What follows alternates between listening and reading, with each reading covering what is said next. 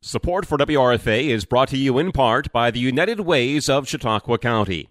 United Way is a nonprofit organization that mobilizes the community to help every person and family improve their lives. Donations to the United Way stay 100% locally in our community and get invested in more than 40 community based programs. These programs help students achieve academic success, families to be self sufficient and financially stable, and vulnerable households to get their basic and emergency needs met.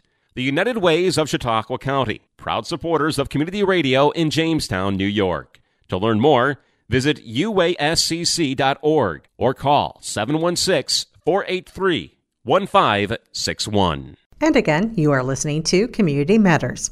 The New York State Department of Education sent out communications to school districts in November regarding the use of mascots or nicknames involving Native American imagery.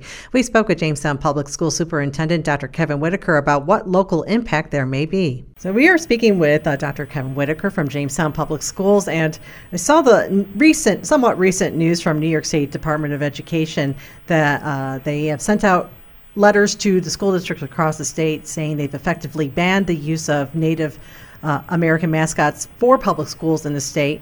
Knowing that Jamestown Schools just recently accomplished this exact goal earlier this year, uh, are there any concerns about the continued use of the Red Raider name or anything that you're looking at in regards to this communication you've received?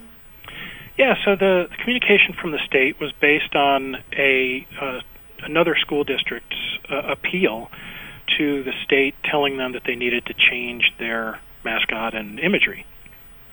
And that uh, court case was won by the state education department, technically the uh, commissioner of education, uh, Betty Rosa. And the court upheld her ruling that it needed to be changed. So what that did was it gave uh, NYSED, the New York State Education Department, it gave NYSED the legal backing to begin creating what soon will be regulation. And what they did was they gave uh, a letter to all of the school districts that essentially said, "Here's this. Here, here was this original uh, request from 2001 from Commissioner Mills. Here was the result of a court case based on that request from uh, this particular school district and uh, involving Betty Rosa, who's the new commissioner of education, and we were victorious. Therefore, this means, and then they went on to describe uh, their their position, and their position is pretty firm that there are to be no Native American mascots, no Native American imagery, and the question um, that remains is what about nicknames? There were some that were specifically named, things like Indians and Chiefs, um, but there were others that were not named. And so what they said is that they will be developing regulation, which is different from guidance. They're developing regulation that will tell school districts uh, specifically where the boundaries are. And it is my understanding from my contacts at State Ed that these conversations are happening and they are getting specific. I don't have specifics about that, but it does not appear that it's going to be a general regulation. It's going to be uh, fairly specific. So we're in a um, wait and see pattern right now. We need to see what their regulation, proposed regulation, will be, and then ultimately what their regulation is.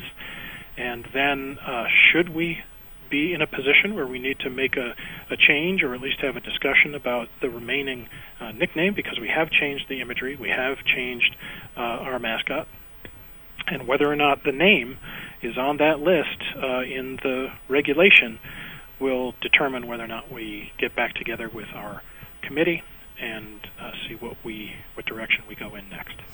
Mm-hmm. And my understanding is that while obviously guidance and regulations are two different things, it sounds like along with the regulations, they're also going to be putting a financial implication in there for districts who do not want to comply with the regulation. Well, sure. Um, any district that either makes a change voluntarily or is forced to make a change um, face two kinds of um, financial impact. One financial impact is if we refuse to change, we meaning the generic school districts across the state uh, that are involved in this, then the state may withhold uh, state aid, and the state may withhold uh, various funding sources. which would be disastrous, as schools are not uh, exactly funded to the nines.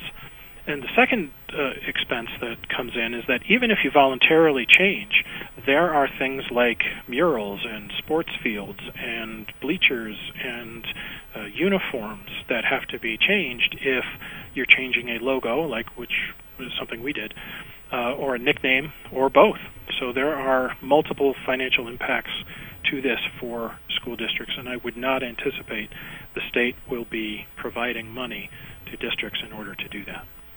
Right, and uh, I was reading one of the articles I saw, and it mentioned that there's another uh, district, Watkins Glen, that they're choosing to keep the Senecas name part of their nickname, even though they changed, they're changing the mascot itself. And I'm thinking, you know, how how far off is that going to be? And also thinking about financial implications here, you just just change everything over, getting new uniforms, and will the school district be in a position where you might have to incur further costs should the, the regulations say no you need to make sure your that your nicknames are clearly not a, you know in any way attached to uh, Native Americans.